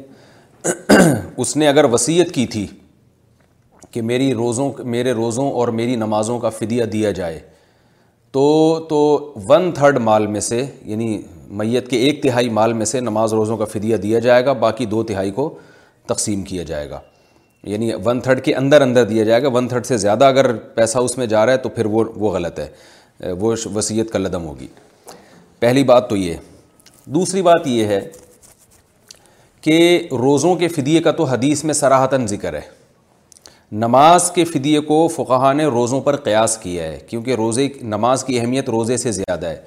علماء کہتے ہیں کہ جب روزے کا فدیہ شریعت میں ثابت ہے, جیسے کہ قرآن مجید میں ہے طعام فدیتن طعام مسکین, ایک دن کا کھانا یعنی 2 ٹائم کا کھانا کسی مسکین کو کھلانا, جب روزے کے بارے میں ہے تو نماز کی اہمیت تو روزے سے زیادہ ہے. تو اس سے پتہ چلتا ہے کہ نماز کا فدیہ حدیث میں صراحت اس کا ذکر نہیں ہے. البتہ اس کو, بلکہ اس کو فقہاء قیاس سے بھی تعبیر نہیں کرتے, دلالت سے تعبیر کرتے ہیں کہ نماز کی اہمیت روزے سے بہرحال زیادہ ہے، تو امید کی جا سکتی ہے اللہ تعالیٰ سے کہ وہ جیسے روزوں کا فدیہ قبول کرتا ہے تو نماز کا بھی قبول کر لے گا. تو یہ امید کی وجہ سے اس پر فتویٰ دیا گیا ہے، حدیث میں کہیں اس کا تذکرہ صراحتاً نہیں ملتا. تو اس لیے جب تک کوئی زندہ ہے وہ روزے کی بھی قضا کرے گا، نماز کی بھی قضا کرے گا. جب قضا کرنا اس کے بس میں نہ رہے، بیمار ہو، تو پھر فدیہ کرے گا وہ اپنے مال میں سے، اور یا وصیت کر کے جائے گا. تو اگر اس نے وصیت نہیں کی ہے تو پھر لوگ بڑے پریشان ہوتے ہیں کہ پتہ نہیں ہمارے والدین کو قبر کا عذاب ہو رہا ہوگا، اور پھر ان کو عذاب سے بچانے کے لیے وہ پوری زندگی کی نمازوں کی کیلکولیشن کر رہے ہوتے ہیں، اور پھر وہ لاکھوں روپے نمازوں میں، روزے تو کم ہوتے ہیں، نمازیں تو بہت زیادہ ہوتی ہیں. ایک روزے کا فدیہ وہی ہے جو نماز کا فدیہ ہے. روزے تو محدود ہیں، نمازیں تو بہت 30 سال کی نمازیں ہیں، اس میں لاکھوں روپے لوگوں کے اس میں خرچ ہو جاتے ہیں. تو فتوے کی روح سے فتویٰ تو یہی ہے کہ اولاد پر واجب نہیں ہے اگر میت نے وصیت نہیں کی، لیکن اولاد اگر فدیہ کرے گی تو ثواب ملے گا. فتویٰ ہی ہے. لیکن میں ایک مشاہدے پر مبنی ایک حقیقت کی وجہ سے جو فتویٰ دیتا ہوں وہ یہ دیتا ہوں کہ جب میت نے وصیت بھی نہیں کی ہے تو اب اولاد ٹینشن نہ لے فدیے کی، کیونکہ اولاد کو یہ وہم ہوتا ہے کہ اگر ہم نے والد کی نمازوں کا فدیہ ادا نہیں کیا تو پتہ نہیں بیچاروں کے ساتھ قبر میں کیا ہو رہا ہوگا، تو یہ ہمیں کہیں گناہ نہ ہو، یا اخلاق کے بھی وہ خلاف سمجھتے ہیں، مروت کے خلاف. اس چکر میں وہ لاکھوں روپے ان کے جو ہے نا وہ فدیے میں لگ جاتے ہیں، جبکہ نماز کے فدیے کا صراحتاً حدیث میں تذکرہ بھی نہیں ملتا. تو اتنی ٹینشن اب لینے کی ضرورت نہیں ہے، کیونکہ اللہ تعالیٰ نے میت کے دنیا سے جانے کے بعد جو احادیث سے ہمیں ملتا ہے کہ اس کے وارثوں کو اب اللہ تعالیٰ نے زیادہ ترجیح دی ہے کہ بھئی یہ مال تمہارے وارثوں کا ہے اور اب اس کو اپنی دنیاوی حاجات میں استعمال کرو، حسب توفیق اللہ جتنا توفیق دے میت کے لیے صدقہ اور خیرات کر دیا کرو. تو اس لیے لوگ چونکہ وہمی بن رہے ہیں اور ٹینشن میں آ رہے ہیں، تو جو کہتے ہیں کہ جو اپنے لوگوں کے زمانے کے احوال کو جانتا ہو تو اس کے حساب سے جو فتویٰ دیا جاتا ہے وہ زیادہ بہتر ہوتا ہے. تو اس لیے میں مشورہ لوگوں کو یہی دیتا ہوں، وہ فتویٰ فی نفسی درست ہے کہ آپ پر واجب تو نہیں ہے لیکن آپ نمازوں کا فدیہ دے دیں گے تو خوشی سے تو ثواب زیادہ ملے گا آپ کو. لیکن میں یہ مشورہ دیتا ہوں کہ اب اس ٹینشن میں پڑنے کی ضرورت نہیں ہے. اب ایک چیز ختم ہو گئی، والد صاحب نے نمازیں نہیں پڑھیں، وہ گناہ ان کے ذمے رہ گیا، تو کیونکہ قضا کی ہے تو گناہ کیا انہوں نے. اب اس کا طریقہ یہی ہے کہ آپ ان کے لیے توبہ استغفار کریں، توبہ استغفار کی کثرت کریں، اور جتنی اللہ توفیق دے دے ان کے لیے صدقات و خیرات کی وہ حسب توفیق آپ اپنی ضرورت کو دے کر صدقہ کر دیا کریں، اس میں ان کو ثواب ملے گا. اور صدقے میں یہ نیت کر لیا کریں کہ اللہ ان کے جو بھی گناہ ہیں جن میں نماز چھوڑنے کا گناہ بھی شامل ہے، تو اپنے فضل سے اس گناہ کو معاف کر دے اس صدقے کی برکت سے، جو بھی آپ کو اللہ تعالیٰ ٹوٹی پھوٹی توفیق دے دیں. 30 سال کی نمازوں کے فدیے کا حساب لگانے کی ضرورت نہیں ہے، اس میں حرج بہت ہے اور شریعت میں اس کا صراحتاً ثبوت بھی نہیں ملتا. وہ تو غریبی ہے اللہ کی طرف سے کہ اللہ اگر قبول کر لیں فدیہ تو ٹھیک ہے، نہیں تو اللہ نے کہیں بھی نہیں کہا صراحتاً کہ نمازوں کا فدیہ دو گے تو میں قبول کر لوں گا. تو زندگی میں تو مال میت کا، جو زندہ تھے نا ان کا اپنا مال ہے، وہ اس میں جو چاہیں خرچ کریں. تو اس میں تو یہی کہا جائے گا کہ جب آپ نے نمازیں نہیں پڑھیں اور آپ کے ذمے رہ گئیں اور آپ قضا پڑھنے کی اب طاقت ختم ہو گئی تو آپ فدیہ ادا کریں. تو زندگی میں تو اسی پر فتویٰ دیا جائے گا کہ نماز میں احتیاط کا پہلو اس کو ترجیح دی گئی ہے، اور آپ اپنے مال میں سے اب احتیاط کا تقاضا یہی ہے کہ نمازوں کا فدیہ ادا کریں جب آپ میں نماز ادا کرنے کی قدرت ہی ختم ہو گئی ہے. لیکن مرنے کے بعد حکم چینج ہو جائے گا، اور وہ حکم یہی ہے کہ اب وارثوں پر بہرحال لازم نہیں ہے، کیونکہ میت نے وصیت نہیں کی تھی، اور وصیت بھی کی ہو تو 1/3 سے ہے، 1/3 سے زیادہ وہ وصیت بھی کا لدم ہے، کیونکہ وارثوں کا نقصان ہو رہا ہے. تو اس لیے وارثوں کو ٹینشن لینے کی ضرورت نہیں ہے. اب والدین کے لیے بس مغفرت کی دعا کا اہتمام کریں، اور حسب توفیق جتنی اللہ توفیق دے والدین کے لیے صدقہ کریں، اور اللہ سے توبہ استغفار کرتے رہیں کہ اللہ تعالیٰ ان کے گناہوں کو معاف کرے. اور یہ جو والدین نے وراثت چھوڑی اب آپ اپنی معیشت میں، اپنے کاموں میں اس کو استعمال کریں، اپنے بچوں کے مستقبل میں، اپنے مستقبل میں، جو اللہ تعالیٰ کا ایک حکم ہے، جو شریعت کا ایک اصل مزاج ہے کہ وارثوں کو اب شریعت جو ہے وہ ترجیح دیتی ہے. وہ تو چلے گئے، جو عمل کرنا تھا کر لیا. رہا یہ جب شیطان وسوسہ ڈالے کہ ان کو قبر میں عذاب نہ ہو رہا ہو نماز چھوڑنے کا، تو اس کے لیے توبہ کا دروازہ ہے، اللہ تعالیٰ سے ان کے لیے مغفرت کی دعا مانگی جائے. مغفرت کا دروازہ کھلا ہوا ہے، دعاؤں کا دروازہ کھلا ہوا ہے. ولد صالح یدعو لہ، حدیث میں آتا ہے نیک اولاد جو والدین کے لیے دعا مانگتی ہے وہ دعائیں قبول ہوتی ہیں. تو اب گڑ گڑا کے دعا مانگے، اللہ ان سے جو نمازیں چھوٹ گئیں وہ نمازیں تو معاف کر دے. تو فدیے کے تکلف میں جانے کی یعنی وہ فدیہ جو بہت زیادہ بن رہا ہو, چند نمازوں کا ہے وہ تو ٹھیک ہے, لیکن 20-30 سال کی نمازوں کا فدیہ ٹھیک ٹھاک بن جاتا ہے, تو وہ اس تکلف میں پڑھنے کی ضرورت نہیں ہے. تھوڑا بہت صدقہ خیرات جتنا اللہ توفیق دے کر دیں اور ان کے لیے دعاؤں کا اہتمام کریں, تو اللہ کی رحمت سے امید ہے کہ یہ 30 سال کی نمازوں کے فدیے کے بغیر بھی اللہ تعالیٰ انشاءاللہ ان کی مغفرت کر دے گا, اگر اللہ چاہے. نہ چاہے تو بھائی فدیہ دے کے بھی مغفرت نہیں ہوگی, تو اب ہم اسی کے مکلف ہیں جتنی ہم میں طاقت ہے. باقی رہا یہ مسئلہ کہ نماز اور روزوں کا فدیہ ہے کتنا, تو قرآن نے بیان کیا فدیۃن طعام مسکین, مسکین کو کھانا کھلانا, یہ ایک روزے کا فدیہ ہے اور نماز کا بھی فدیہ. تو چونکہ نماز کو روزے ہی پر یعنی قیاس کیا گیا ہے, یہ اصطلاحی قیاس نہیں ہے, یہ ایک لغوی قیاس میں کہہ رہا ہوں اس کو, کیونکہ جو اصول فقہ پڑھنے والے ہیں وہ جانتے ہیں کہ یہاں قیاس نہیں ہے. اصل میں قیاس کے لیے جو شرطیں ہیں وہ یہاں نہیں پائی جاتی. تو ایک اللہ کی رحمت سے امید لگائی گئی ہے کہ جو اللہ نماز روزے کا فدیہ قبول کر لیتا ہے تو امید ہے کہ نماز کا بھی کر لے گا, کیونکہ نماز کی اہمیت تو بہرحال روزے سے زیادہ ہے. تو جو فدیہ دینا ہے وہ ایک نماز اور ایک روزے کا یہ ہے کہ مسکین کو 2 ٹائم کا کھانا کھلا دیں کسی غریب کو, یا 2.25 کلو گندم یا اس کی قیمت کسی غریب کو دے دیں. 2.25 کلو, بعض علماء کہتے ہیں 2.25 کلو گندم, اور بعض کی رائے ہے کہ 2.25 کلو. تو احتیاط اسی میں ہے کہ 2.25 کلو گندم یا اس کی قیمت دے دی جائے تو بھی فدیہ ادا ہو جائے گا. ایک نماز کا یا ایک روزے کا فدیہ ہوا 2.25 کلو گندم, اور بعض علماء کے نزدیک 2.25 کلو گندم. شوہر کے لیے زیب و زینت اختیار کرنے کا حکم. فرحین عباسی نے پوچھا ہے کیا اسلام شوہر کے لیے بناؤ سنگھار کا حکم دیتا ہے؟ جی ہاں, بالکل حکم دیتا ہے. علماء نے تو یہاں تک لکھا ہے قرآن و سنت کی روشنی میں کہ جو عورت شوہر کے لیے بناؤ سنگھار نہیں کرتی تو شوہر اس پہ سختی بھی کر سکتا ہے اس معاملے میں.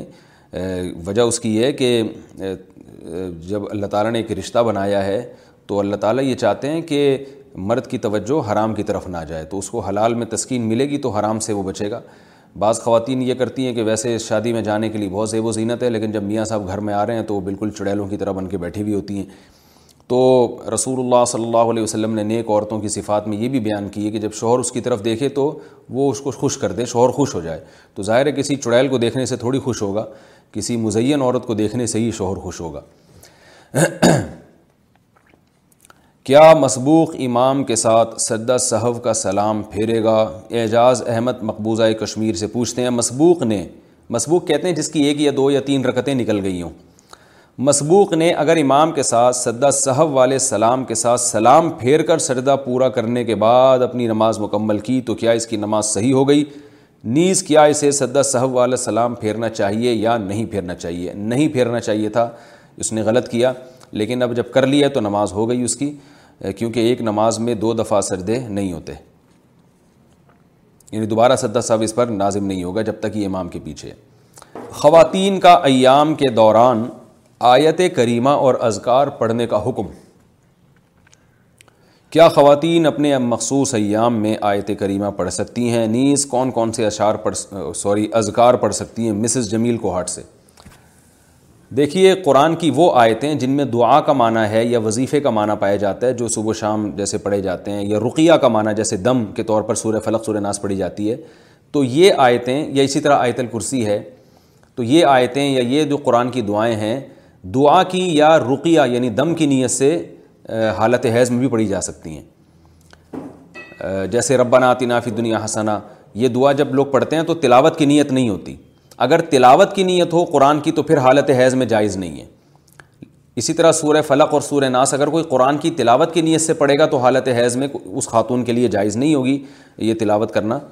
لیکن اگر دم کی نیت سے, جیسے رات کو سوتے ہوئے سورہ فلق سورہ ناس پڑھا جاتا ہے, پڑھی جاتی ہیں 2 سورتیں, یا آیت الکرسی پڑھی جاتی ہے, یا سورہ بقرہ کا آخری حصہ پڑھا جاتا ہے, یہ دم کے طور پر یعنی جنات اور شیاطین سے حفاظت کے لیے پڑھا جاتا ہے.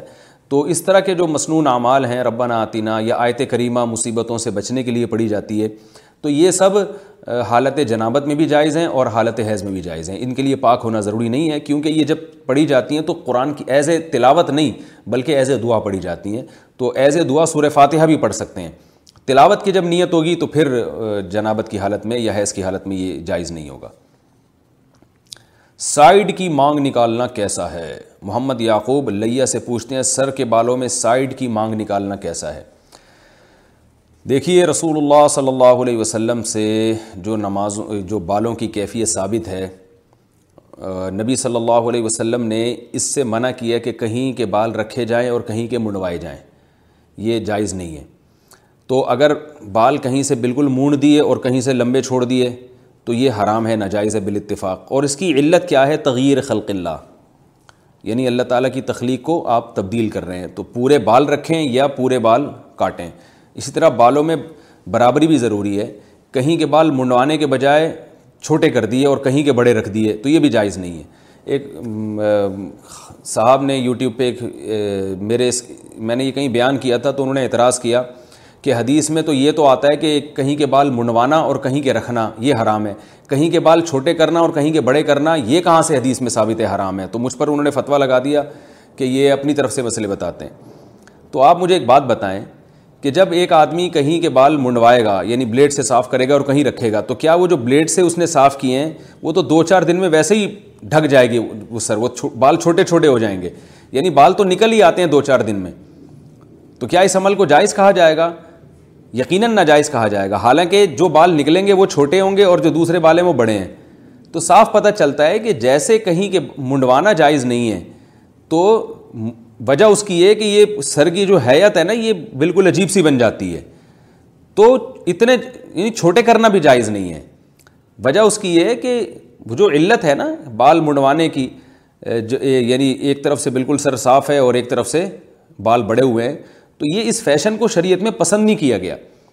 تو بال جب منڈوائے جاتے ہیں تو وہ بھی 2-3 دن کے بعد تھوڑے تھوڑے نکل ہی آتے ہیں، وہ چھوٹے بال بن جاتے ہیں، تو وہ بھی تو ناجائز ہے نا، کیونکہ جب ایک عمل آپ نے منڈوانے کا کر لیا تو وہ اگرچہ بال تھوڑے دن میں نکل آئیں گے وہاں پہ، لیکن وہ فرق تو ہوگا نا، ادھر کے لمبے ہیں ادھر کے چھوٹے بال ہیں، تو منڈوانے کا اثر تو 1-2 دن میں ویسے ہی ختم ہو جاتا ہے۔ تو اس سے صاف اسی حدیث سے پتہ چلتا ہے کہ اصل مقصد یہ ہے کہ بالوں کے، سر کے بالوں کا ایسا ڈیزائن رکھنا کہ ادھر کے یوں کر کے نکلے ہوئے ہیں اور ادھر کے بالکل غائب ہیں یا بالکل ہی چھوٹے ہوئے ہوئے ہیں، تو یہ ڈفرینس جائز نہیں ہے، اصل مقصد یہ ہے۔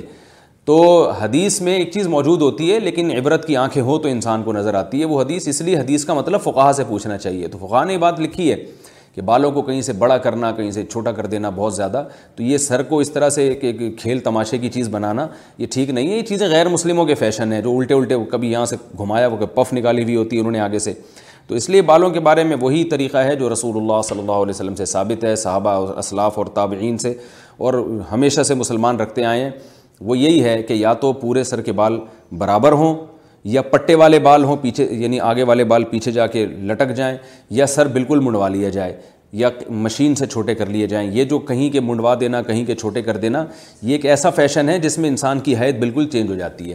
تو اسی میں یاد رکھیں کہ نبی صلی اللہ علیہ وسلم سے جو مفرق رأس ہے، یعنی سر کی مانگ، وہ بیچ کی ہے۔ مفرق کا لفظ عربی میں مانگ کے لیے استعمال ہوتا ہے، وہ بیچ میں ہی ہوتی تھی، تو یا تو پورے بال آپ پیچھے لے جائیں یا بیچ کی مانگ نکالیں آپ۔ یہ جو آج کل مانگیں نکالی جا رہی ہیں سائیڈ کی مانگ، یہ بھی غیر مسلموں کا طریقہ ہے، یہ ایک ایسا فیشن ہے جو ہے یہ شریعت کے مزاج کے بالکل خلاف ہے۔ اس میں بھی ایک نوعیت کی تغییر ہے، میں یہ نہیں کہہ رہا کہ مکمل تغییر خلق اللہ ہے، ایک نوعیت کی تغییر ہے، اس لیے علماء نے اس کو حرام تو نہیں لیکن مکروہ اور ناپسندیدہ لکھا ہے۔ تو اس لیے تمیز سے بالوں کو بنانا چاہیے۔ اللہ نے آپ کو بال دیے ہیں، یا تو بیچ کی مانگ نکالیں، اس لیے کہ اس طرف کے بال ادھر گرا دیں اس طرف کے ادھر گرا دیں، یا سارے بال پیچھے گرا دیں، ادھر کے تھوڑے سے بال ادھر اور باقی سارے ادھر اسٹائل میں گھما دینا، یا اس طرح کے فیشن کرنا یہ ناپسندیدہ ہے، شریعت میں اس کی اجازت نہیں دی جا سکتی۔ آج کل نوجوانوں میں یہ رواج بہت ہے مگر اس کو ختم، میں یہ نہیں کہہ رہا کہ حرام ہے، ناپسندیدہ ہے، فساق و فجار کی مشابہت ہے اس میں، اور شریعت کے مزاج کے بہرحال خلاف ہے یہ۔ اور وجہ میں نے آپ کو بتا دی کہ بالوں، جیسے حدیث میں آتا ہے نا کہیں کے بال منڈوانا کہیں کے رکھنا، وہ اس لیے کہ سر کو اس طرح سے آپ اپنے سر کو وہ ایک کھیل کی چیز نہیں بنا سکتے کہ جدھر کو چاہیں گھما دیں۔ ممکن ہے کوئی کہے کہ یہ حدیث میں صراحتاً کہا ہے کہ سائیڈ کی مانگ نکالنا جائز ہے، تو ٹھیک ہے، پھر آپ ایسا کریں کہ سارے بالوں کو جمع کر کے نا ایک مینار بنا دیں سر کے اوپر۔ اب کوئی کہے کہ یہ کیا کیا آپ نے، تو آپ کہیں حدیث میں دکھاؤ یہ جو میں نے سر پہ اتنی بڑی مینار پاکستان بنایا ہوا ہے اس کے ناجائز ہونے کی دلیل کیا ہے؟ تو یہی دلیل ہے کہ یہ سر جو ہے نا اس کو تمیز سے رکھیں آپ، ان شریف لوگوں کی طرح۔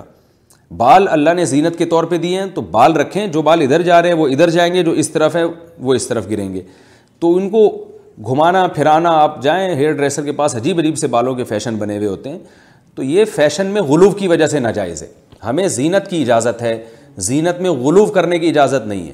جیسے رسول اللہ صلی اللہ علیہ وسلم نے عورت کو جو ہے نا دونوں دانتوں کے درمیان خلا کرنے کو حرام قرار دیا. بعض خواتین کیا کرتی ہیں، دونوں دانتوں کے درمیان میں گھسوا کے خلا پیدا کر دیتی ہیں. تو حالانکہ دانتوں کو آپ صاف کر سکتے ہیں زینت کے طور پر، لیکن اس میں اتنا ڈینٹنگ پینٹنگ کے اصل ہیئت سے ہی بگاڑ دیں، ہٹا دیں جو ہیئت قدرت نے پیدا کی ہے، تو اس ہیئت سے ہی آپ اس کو چینج کر دیں تو یہ ناجائز ہوگا. تو اسی سے علماء نے استدلال کیا ہے کہ سر کے بالوں کی بھی ایک قدرت نے ایک ہر ایک کو ایک ہیئت دی ہے، ایک شکل دی ہے، اس کو اسی حساب سے آپ مینج کر سکتے ہیں، کنگھا کر سکتے ہیں، اس کی الجھے ہوئے بالوں کو دور ختم کر سکتے ہیں. لیکن اس میں گھما پھرا کے فیشن کرنا، کوئی پف بنا کے آگے لا رہا ہے، یوں یوں کر کے گھما رہا ہے، کوئی بالکل اوپر لے جا رہا ہے، کوئی جو ہے وہ مرد ہو کے اوپر چٹیا بنا رہا ہے، اوپر جو ہے نا وہ ایسے کر رہا ہے. اور ہیئر ڈریسر کے پاس جائیں تو وہاں تصویریں لگی ہوئی ہوتی ہیں، اس سے پتہ چلتا ہے. تو یہ غیر مسلموں کی چیزیں ہیں اور جو غیر مسلم وہی سے آئی ہیں، اور ان کی مشابہت سے بھی اللہ تعالیٰ نے منع کیا ہے. اگرچہ اب مشابہت ختم ہو گئی ہے، مسلمان بھی کر رہے ہیں، لیکن تغیر خلق اللہ کی کا عنصر بہرحال اس میں پایا جاتا ہے، اور فیشن میں غلو کا عنصر بھی پایا جاتا ہے. تو فیشن میں غلو جائز نہیں ہے، اس لیے تمیز سے بال بنایا کریں، دیکھنے میں بھی شریف لگیں. سر کے بال ہیں دونوں طرف، یعنی ایک کچھ بال ادھر لے جائیں، کچھ ادھر لے جائیں، یا سارے بال پیچھے لے جائیں، یا سرے سے بال ہی غائب کر دیں، یہ سب جائز ہے. لیکن یہ جو گھمانے کے مختلف قسم کے فیشن آ رہے ہیں بالوں کے، یہ عورتوں کے لیے بھی جائز نہیں ہے اور مردوں کے لیے بھی جائز نہیں ہے. میں نہیں کہہ رہا کہ خالصتاً حرام ہے، لیکن بہرحال اس کی اجازت نہیں دی جا سکتی. جائز نہ ہونے کا یہ مطلب ہے کہ شرعاً اس کی اجازت نہیں ہے.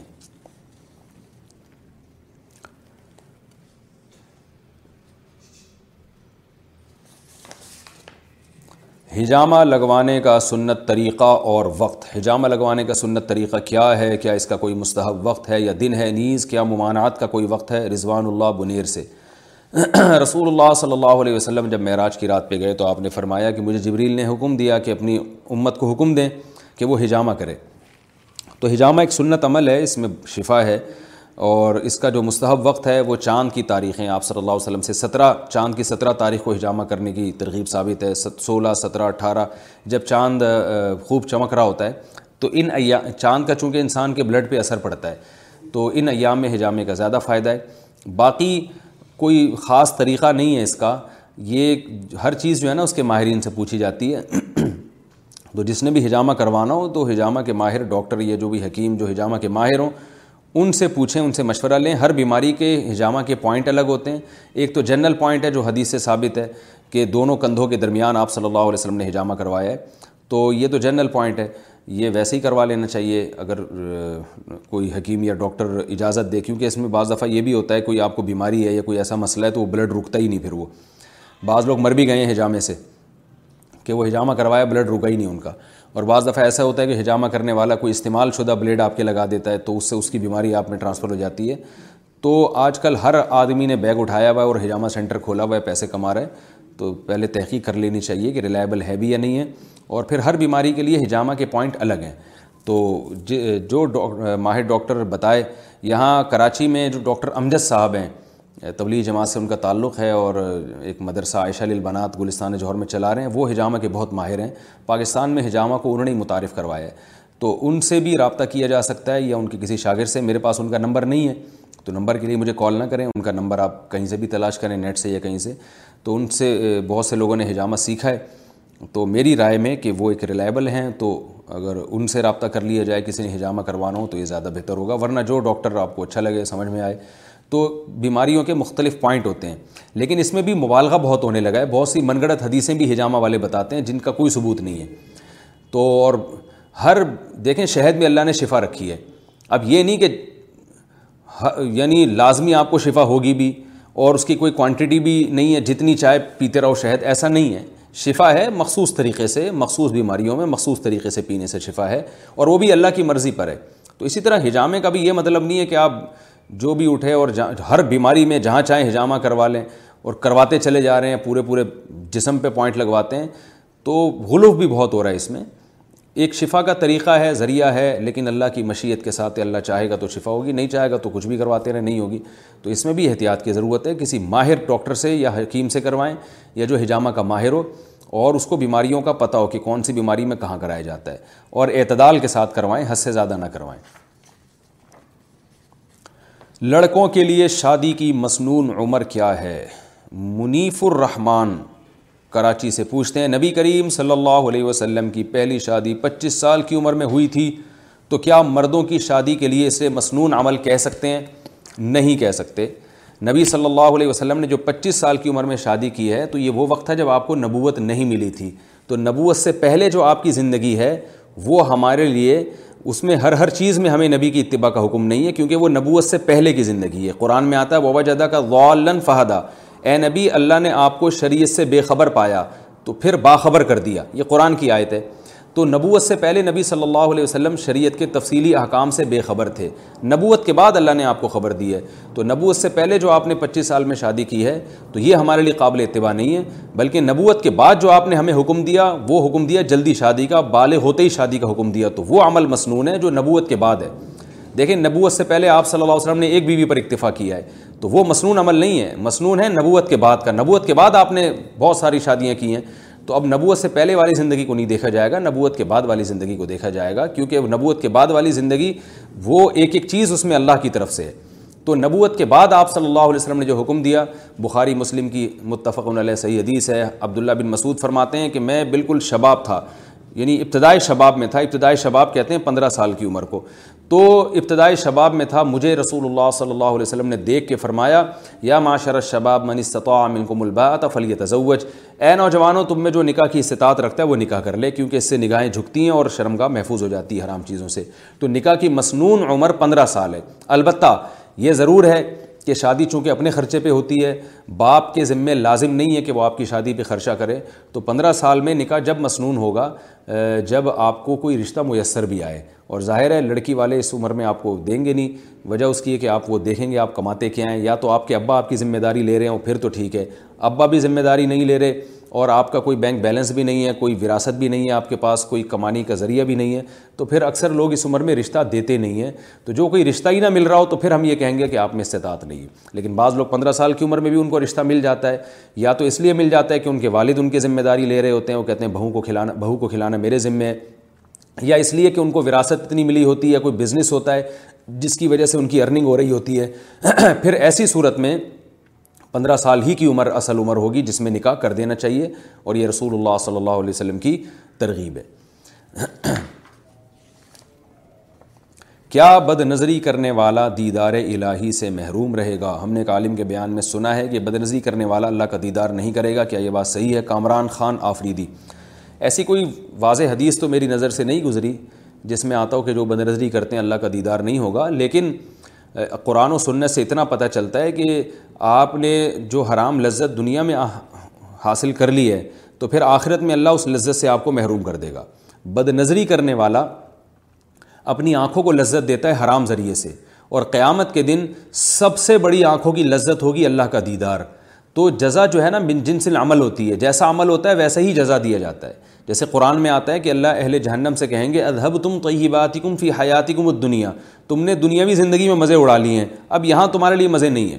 تو جس آنکھ نے دنیا میں مزے اڑائے ہوں حرام مزے, تو قرآن کے سے اشارتاً یہی پتہ چلتا ہے کہ اس آنکھ کو اب حلال مزے قیامت کے دن نہیں ملیں گے, اور حلال مزوں میں سب سے بڑا مزہ قیامت کے دن جو ہے وہ اللہ کا دیدار کا مزہ ہوگا. تو علماء نے اس سے استدلال کیا ہے کہ یہ بات عین قرین قیاس ہے کہ جو لوگ بد نظری کرتے ہیں قیامت کے دن وہ اللہ کے دیدار سے محروم رہیں گے. کھانے کے دوران پانی کب پئیں؟ کیا کھانا کھانے سے پہلے پانی پینا سنت ہے؟ محمد زبیر راولپنڈی سے. دیکھیں کھانا کھانے سے پہلے, درمیان میں یا آخر میں پانی پینا چاہیے نہیں پینا چاہیے, اس کا تعلق شریعت سے نہیں ہے, میڈیکل سائنس سے ہے. تو لوگ اکثر پوچھتے ہیں کہ سنت عمل کیا ہے, تو سنت تو کچھ بھی نہیں ہے اس بارے میں, کیونکہ نبی صلی اللہ علیہ وسلم کے ہر عمل کو سنت نہیں کہا جاتا, وہ عمل جو آپ نے بطور شریعت کے کیا اس کو سنت کہا جاتا ہے. اگر آپ کے ہر عمل کو سنت کہا جائے تو پھر تو گدھے کی سواری سنت ہے, گھوڑے کی سواری سنت ہے, اور مٹی کے پیالوں میں پانی پینا سنت ہے, اور جو کی روٹی کھانا سنت ہے, اور فاقے کرنا سنت ہے. تو کیا ان سنتوں پہ لوگ عمل کر رہے ہیں؟ اسی طرح آپ صلی اللہ علیہ وسلم نے اکثر ایک لنگی باندھی ہے, اس زمانے میں تو یہ سلے ہوئے کپڑے بہت کم پہنے جاتے تھے, اور سلی ہوئی یا ایک چادر پہنی ہے آپ صلی اللہ علیہ وسلم نے. بعض دفعہ وہ چادر بھی نہیں ہوتی تھی غربت کی وجہ سے. تو کیا یہ کہا جائے گا کہ شلوار قمیض پہننا بدعت ہے؟ ٹھیک ہے آپ صلی اللہ علیہ وسلم سے قمیض بھی ثابت ہے، لیکن عمومی لباس جو آپ نے پہنا ہے وہ تو بہت ہی سادہ اس زمانے کا جو لباس ہوا کرتا تھا.